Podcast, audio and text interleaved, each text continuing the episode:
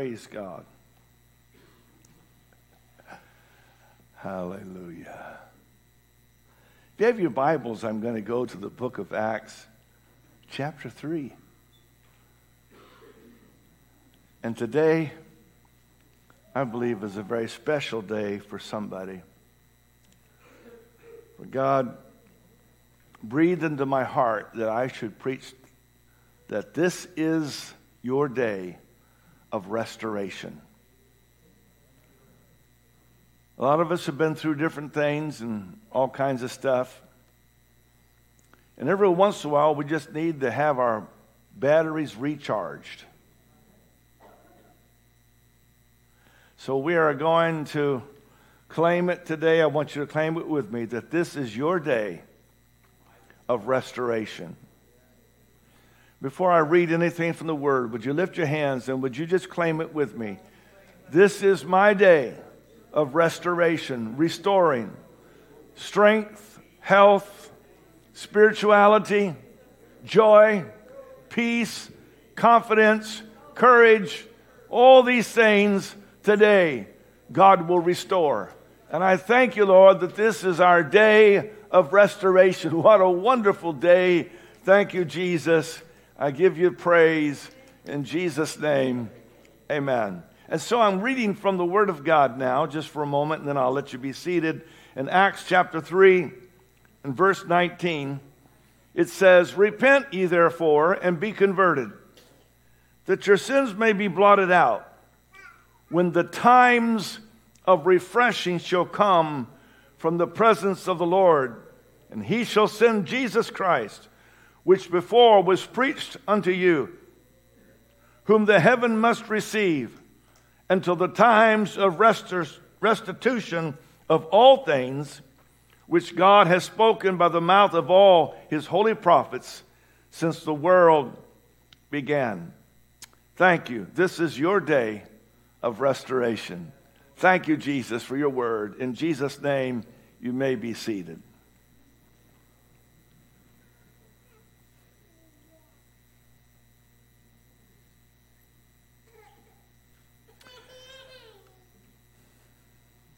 I'm thankful today to be able to bring an encouraging word, an uplifting word from the Lord. To anyone who has ever failed, to anyone who has ever strayed away from God's perfect will for your life, to you who wonder if God will still forgive. And it was on purpose that I sang earlier in the service about the girl who said, Do you think I've strayed beyond mercy's outstretched hand? Because generally people are harder on themselves than they are on anybody else. What they can forgive in others, they have a problem forgiving in themselves. And it's to you that God speaks today. I want to take some quotes from the Word of God.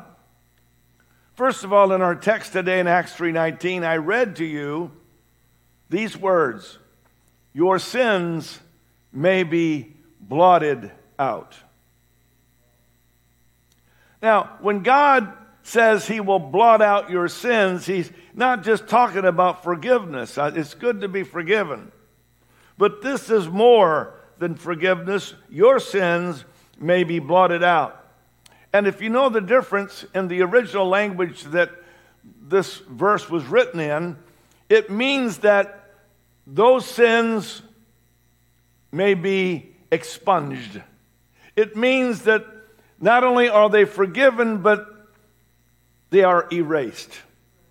The phrase blotted out properly refers, actually, in the old and ancient time, the practice of writing on tables covered with wax. I didn't know this. And then they would invert the stylus or they would invert the instrument of writing and they would smooth the wax again and thus remove every trace of the record. That's what it meant to have it blotted out. It would be written on a table of wax, the instrument turned upside down, and a mark would be made through it, and you couldn't read it anymore. It was not only forgiven, it was like it had never happened. No trace of it ever appeared again. So today, you have to understand the generous offer from God is more than just to forgive. Your sins, he said, may be blotted out, expunged, and completely erased. Now, while the devil will never forget, and while the devil will always remind you of your past failures, God says, no, your sins may be blotted out. The times of refreshing shall come from the presence of the Lord. This is another direct quote from our scripture text today. We read, Times of refreshing shall come from the presence of the Lord. Times of, of fresh mental and physical strength comes from the presence of the Lord. That's why, whenever you're going through a difficult time, don't stay away from God. Don't stay out of church because you are feeling down. Don't stay away from God's people because you're feeling so guilty. That is not what God wants you to do. The Bible says the times of refreshing shall come from the presence of the Lord. Hallelujah. No one wants to fail. I don't know anybody that goes out and just says, My goal in life is to fail. If I can just mess up, I'll be happy as a bug in a rug. But people do fail. And at some time or another, surprise, surprise, everybody fails.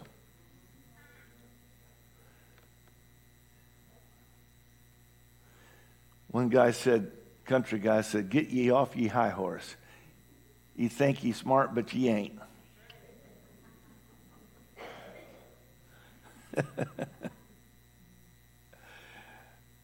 Praise God. Sometimes, somewhere along the line, everybody fails. So the Word of God says times of refreshing, both mentally and spiritually, physically, shall come. They shall come. Notice it says shall come from the presence of the Lord. It comes from His presence. So repent. I'll never forget uh, Brother Charlie Mahaney. How many remember Charlie Mahaney? he's been on to his reward several years, and he preached here several years ago, and he was quite a guy. He could tell all kinds of stories, and and of course, you know, he'd been incarcerated for some time, and he had all that jargon that people use. He called you homie, and and uh, he kind of used a lot of slang type language, but he had a heart of gold, and he had a brilliant mind, which he many times hid quite well. But his son backslid. And he called his dad looking for some comfort. And uh, Charlie Mahaney said to his son, he said, Repent, stupid. It made his boy mad. But today that boy's living for God. You know, sometimes you just have to repent, stupid. You just have to say, okay, I messed up. God, forgive me. You know, I know that males are more likely, perhaps, than females to continue down the road and trying to figure out how we're going to get back to that right road without having to turn around. Huh? Right, Brother Era? Huh? One time I was going up north and I was driving on the highway and I was following my GPS and it said turn left and I turn left, turn right and I turn right. I'm going and the road starts getting narrower and narrower. It's in the middle of winter. Finally, I came to a guy that was outside doing something, and I I said, Does this road go to Presque Isle? He said, It does if you're on a snowmobile.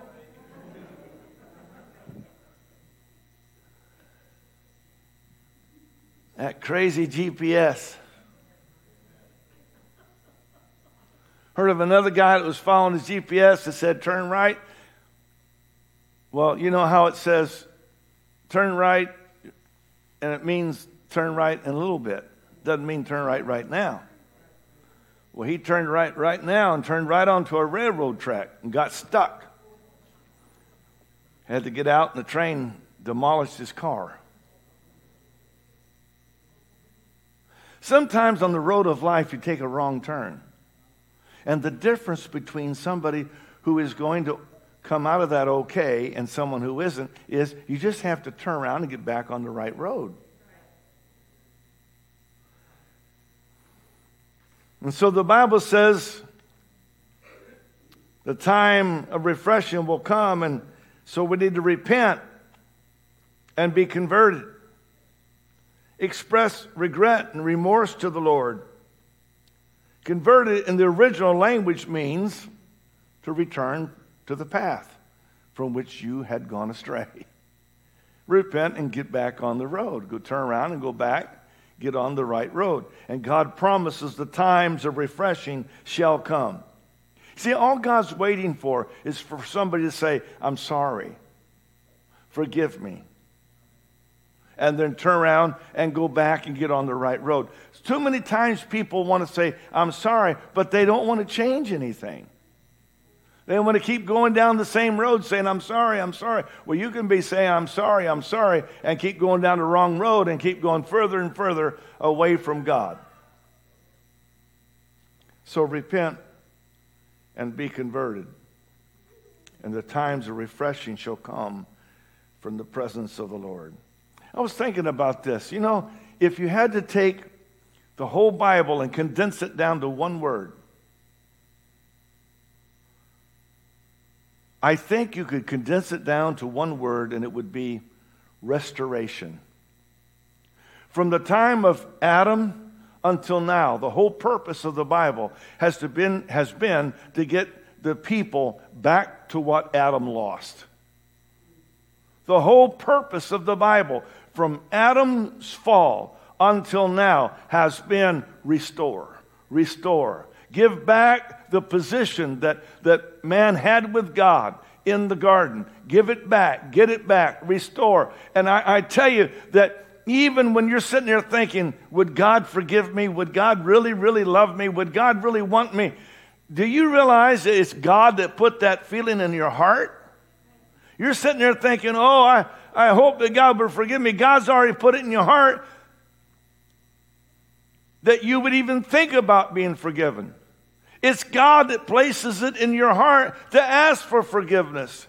So, how would He not forgive you when He's put it in your mind that you would like to have that relationship with God back? You would like to have that closeness with the Lord again. You think that you're thinking that, and you are, but God's the one who put that thought in your head. So the times of refreshing will come. It's the theme of the entire Bible. The overreaching purpose of God down through time has, to, has been to restore to man what Adam lost in the garden. Actually, we read through this verse, and I know I do, and we don't realize that the ultimate purpose of God can be found in, in Acts chapter 3, verse 21. It's the ultimate purpose of God for the whole Bible. And it just simply says, the restitution of all things. That's God's ultimate purpose. Restitution actually is just another word for restoration. So the restoration of all things is the great purpose of God. According to Peter, on the day of Pentecost, he said, Men and brethren, let me speak freely unto you of the patriarch David that he is both dead and buried, and his sepulchre is with us unto this day. Therefore, being a prophet, and knowing that God has sworn with an oath to him that of the fruit of his loins, according to the flesh, he would raise up Christ to sit on the throne. Now, we go reading through the book of Acts, and we don't take too much, pay too much attention to this part of Acts chapter 2. He said that David was a prophet. We always think of David as being a king, right? But the apostle Peter, and I put a lot of credibility into what Peter said on that day. In the same day that he said Acts 2:38, he also said that David was a prophet and that from the fruit of his loins, according to the flesh, God would raise up Christ to sit on his throne. Are you with me? Now stop and think about this for a moment. Psalm 51 was written by who? David. Psalm 51 was written by David. David was not only a king, he was an anointed prophet. As you read this psalm, I want you to remember that it was written after his affair with Bathsheba and after his murder of Uriah. And David wrote under the inspiration of God and prophesies in Psalm 51, and it's after his adultery and it's after murder. David penned Psalm 51 after Pastor Nathan had confronted him with his sin. This psalm was his response to the prophet Nathan. Were it not for David's restoration, we would be missing one of the most beautiful, meaningful passages in the entire Bible. But God, after David's sin, restored him, and a whole psalm is put into the Word of God by him after his fall and after his restoration. Remember, if it were not for restoration, you'd have to go without Psalm 51. And there are several other Psalms that the scholars that, that I couldn't prove, but I think they're right. Several other what they call penitential Psalms that were written by David after his fall and after his restoration. You'd have to cut those out. Those would not be allowed into the Holy Scripture unless he was restored. But even more importantly than missing one of the most beautiful and meaningful passages of the Holy Bible, you would also be missing your Lord and Savior, Jesus Christ. For Jesus Christ's lineage, according to the flesh, came through a restored and forgiven David. You wouldn't even have Jesus if it wasn't for restoration because it was after David was restored that he wrote Psalm 51. And if God had not restored him, you would be without a Messiah. You would be without a Savior. But God allowed Jesus Christ to come according to the flesh through the loins uh, of, of restored and forgiven David. Which makes me wonder what does Jesus have in mind for you? Why would it be that David would feel so bad? And, and why would it be that God would restore him? And why would it be that he said, Not only will I restore you, but the Christ shall come from your loins. Not only will I restore you, but I will let you write scripture now. That makes me wonder for the person who's listening today who's wondering, will God forgive me? Can I really be forgiven? Can I live for God? It makes me wonder what God has in mind for you because God has a purpose for your life. The gifts and callings of God are without repentance. God called you and He never changes His mind. He never says, Oh, I didn't see that coming. I got blindsided by that. When he called you, he knew your weaknesses, he knew your failures, and he knew how he would restore you. He knew that this day is your day of restoration. I wonder how many souls will be saved if you will get up again.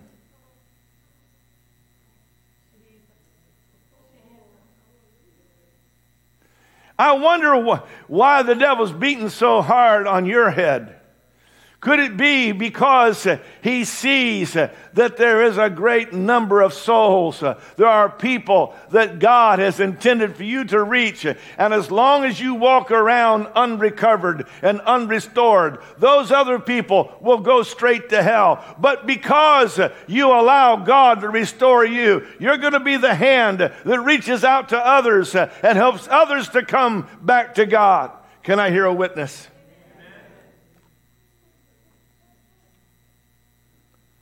Your past is past. Nothing will change it.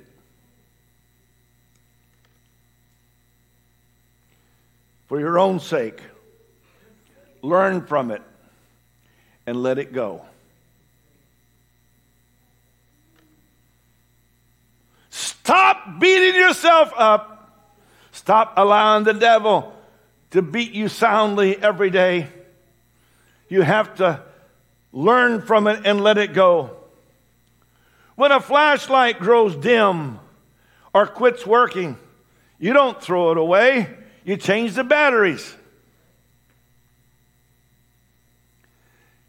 You're worth far more than a flashlight.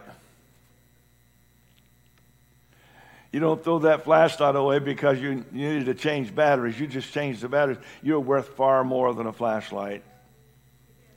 And God wants to help you. He wants to help you change that battery. You just need to get under the spout where the glory comes out.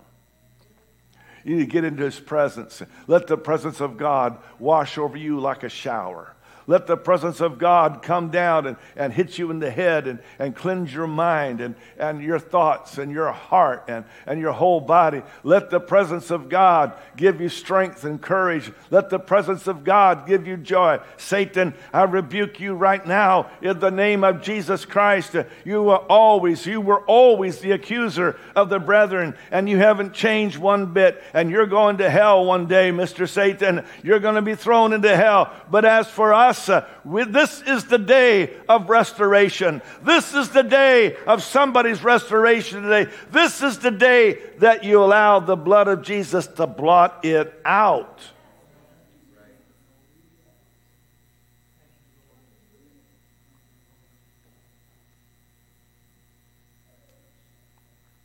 God turned a murderer named Moses. You don't think of Moses as a murderer, do you? Whenever God touches somebody, he changes them. You think of Moses as a mighty prophet of God. But if God had not restored him, he would have lived and died under the title of murderer. But God restored him. God turned an adulterer named David into a man after God's own heart. You don't think of David as an adulterer. You think of David as a man after God's own heart because when God restores somebody, he does it completely. God raised him up from the ashes of defeat and placed him in the ancestry of Christ. God turned a fearful man named Gideon into a man of valor. You see, God specializes in giving people fresh batteries. Your failure is only fatal if you won't repent. If you purpose in your heart you're going to continue doing what you've done in the past, then your failure becomes fatal. But if you're willing to repent if you're willing to ask God to forgive, and if you're willing to turn your back and, and walk after God, and, and even while you're trying, if you slip and fall, it doesn't have to be fatal. You ask God to forgive again, you get back up and you try again. Somebody said, Well, how many times do, do you do that? You do it until you finally overcome it. You keep getting up until you don't have to do it again. You keep trying until you win. You don't give up. Hallelujah.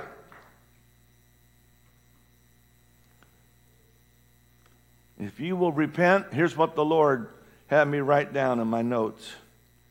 Your stumbling stone will become a stepping stone. The thing that tripped you up will be something that God will turn into a stepping stone so that you can help somebody else that may be battling the same weakness that you battled. God can turn your mistake into a valuable lesson that not only helps you, but it's going to help many others. See, what the enemy meant for your harm, God means for your good. And God is even able to turn your mistake into something that will be a blessing to somebody. The prodigal son remembered the father and his father's house. And the Bible says in Luke 15 20, he arose and came to his father. But when he was yet a great way off, his father saw him and had compassion and ran and fell on his neck and kissed him. Listen, what does that tell you? Who's telling this story? Jesus is telling this story. He said, Well, the prodigal was out of everybody else's mind. Well, the prodigal was gone and removed from the picture. But while he was still a great way off, his father saw him. Nobody else saw him, but his father saw him and had compassion on him while he was still a long way, a great way off. And the son said unto him, Father, I have sinned against heaven and in thy sight, and am no more worthy to be called thy son. What's that? That's repentance. But the father said, as soon as he repented, he said to his servants, Bring forth the best robe, put it on him, put a ring on his hand, shoes on his feet, and bring here the fatted calf and kill it, and let's eat and be merry. For this my son was dead and is alive again. He was lost and is found, and they began to be merry. So there's, there's four points I notice from this portion of the prodigal son story. I just want to make mention of them really quickly. First, his father saw his wayward son returning while he was still a great way off. Friend, before you even thought about returning to God, God was already thinking about you. Number two, I noticed that the father didn't put some kind of a secondary robe on him. The Bible said he said, Bring forth the best robe. When God restores somebody, He doesn't give them a secondary position. He doesn't place them say, okay, now I want you sitting over here on this third row. Here, here's, a, here's a robe I want you to put on. Oh, it's, it's got a scarlet A on it. Yes, and you will be reminded every day of your life, you stinker.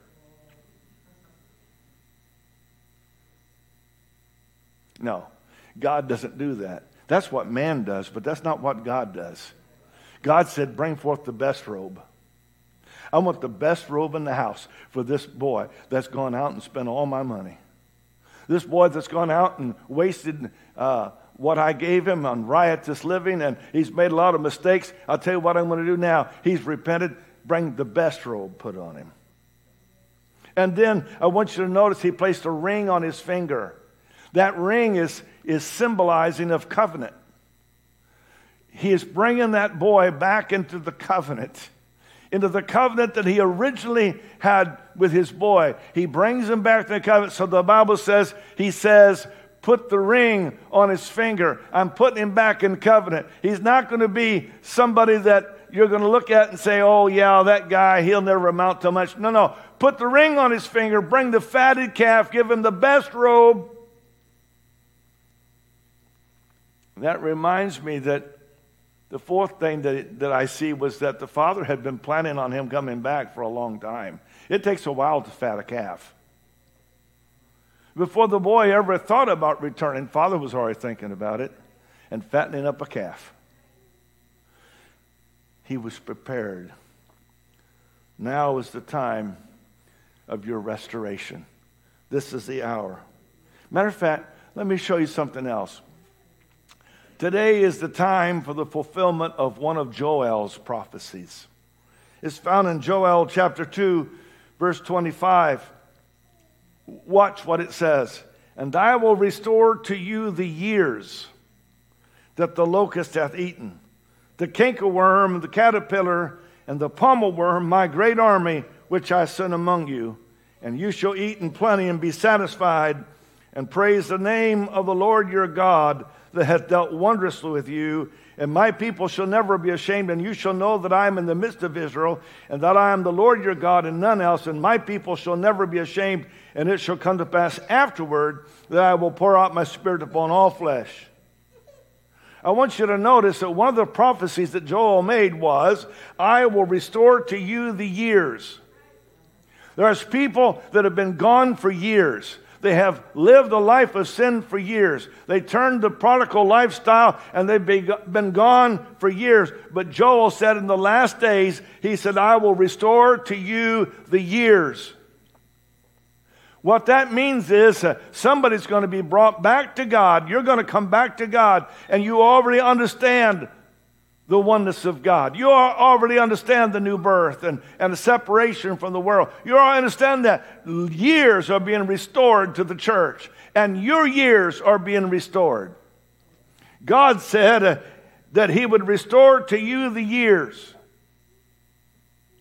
Folks, when this army of prodigals uh, begins coming home, there's a lot of classes uh, that they've already had. They went to the school of hard knocks.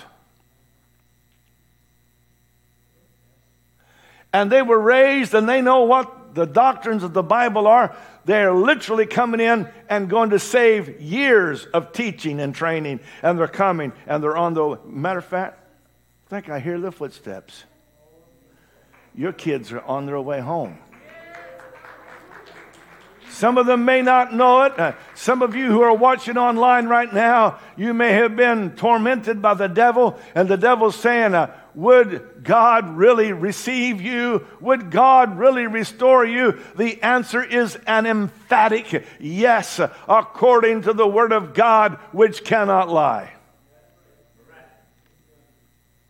Matter of fact, he said it's after that he restores the years. It shall come to pass afterward that I will pour out my spirit upon all flesh. It looks to me like God wants to restore you so that you can help in the outpouring of the Spirit upon all the rest. Because it says, it shall come to pass afterward. After what? After God restores to you the years that the locust hath eaten, the palmer worm, cankerworm, caterpillar, my great army, which I sent among you. When I restore those years, it's going to come to pass afterward. I will pour out my Spirit upon all flesh.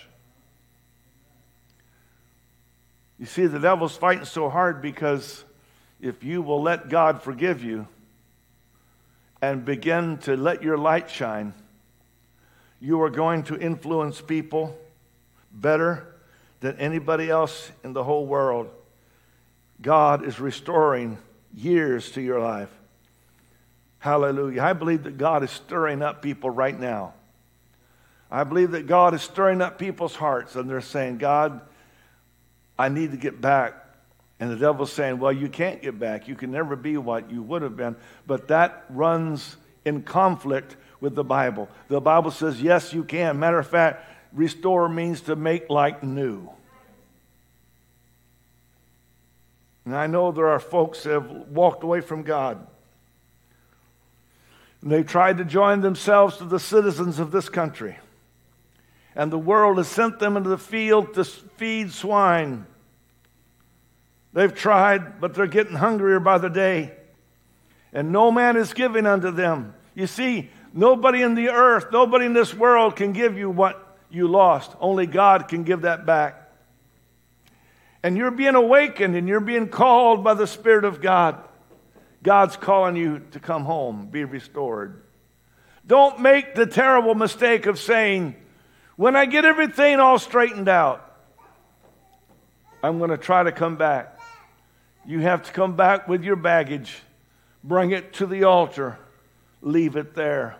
God can renew, God can restore, God can deliver you. If you have a hang up, God can set you free. If you have an addiction that you've picked up in your prodigal years, God will set you free from that. Hear me today when I tell you, you come to God just as you are and let God restore you.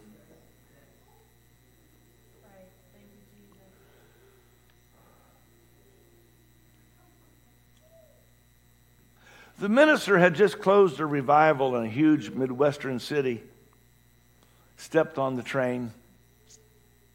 He's on his way home. He found himself seated by a young man. For nothing better to do, he just tried to start up a conversation. Just something about the weather, just to kind of help the time as they traveled. He noticed he didn't receive an answer, and he looked over at the young man and was surprised to see tears streaming down his cheek. He said, Son, I'm a minister, I'm a preacher, I'll be glad to help you any way I can. And the young man, through his tears, proceeded to tell this story. He said, Preacher, two years ago, I got so mean and hard that my mom and dad couldn't do anything with me. Wasn't anything but a source of embarrassment to them. Things got so bad that I even hit my dad one day with my fist. He told me then, son, I hate to do it. It's going to break your mama's heart. But I'm going to have to ask you to leave this house. Just get away, and we don't want to see you anymore. He said, Preacher, I've wandered all over this country for the past two years. Then, about two weeks ago, I gave my heart and my life back to Jesus. I wrote and told mom and dad what had happened, told them I'd be on this old train, told them I was coming home. Preacher said, Well, that's good. But how do you know you're going to be welcomed? How do you know if you're forgiven or not? He said, Preacher, I told dad in the letter that if everything was all right, they could forgive me. And if they could forgive me for all the pain I'd caused, if they just hang a little white rag in the top of that old apple tree, I could see it from this old train and I'd know it. And I'd know it would be all right for me to come home. He said, Preacher, would you mind looking out there and tell me what you see? I, I want to go home so bad. I'm so sorry for all the heartache I've caused. Would you look to see if one little rag might be in the top of that tree. Well, the old preacher, not knowing what to expect, not knowing the circumstances, dusted the window off, looked out, turned around, had a big smile on his face. He said, Son, you can relax. That apple tree's in full bloom.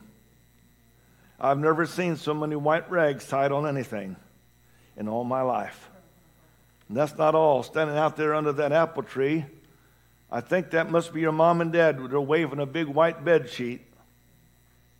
I think they're saying, Come on home, son. And that's just like God. Doesn't matter how far you've sunk, doesn't matter how much you've wasted your life, if you will truly repent. That's the key. Ask God to forgive you and mean it with all your heart. He'll welcome you. This is your day of restoration. Would you lift your hands with me? I worship you, Lord. I praise you, Lord. I lift up your name.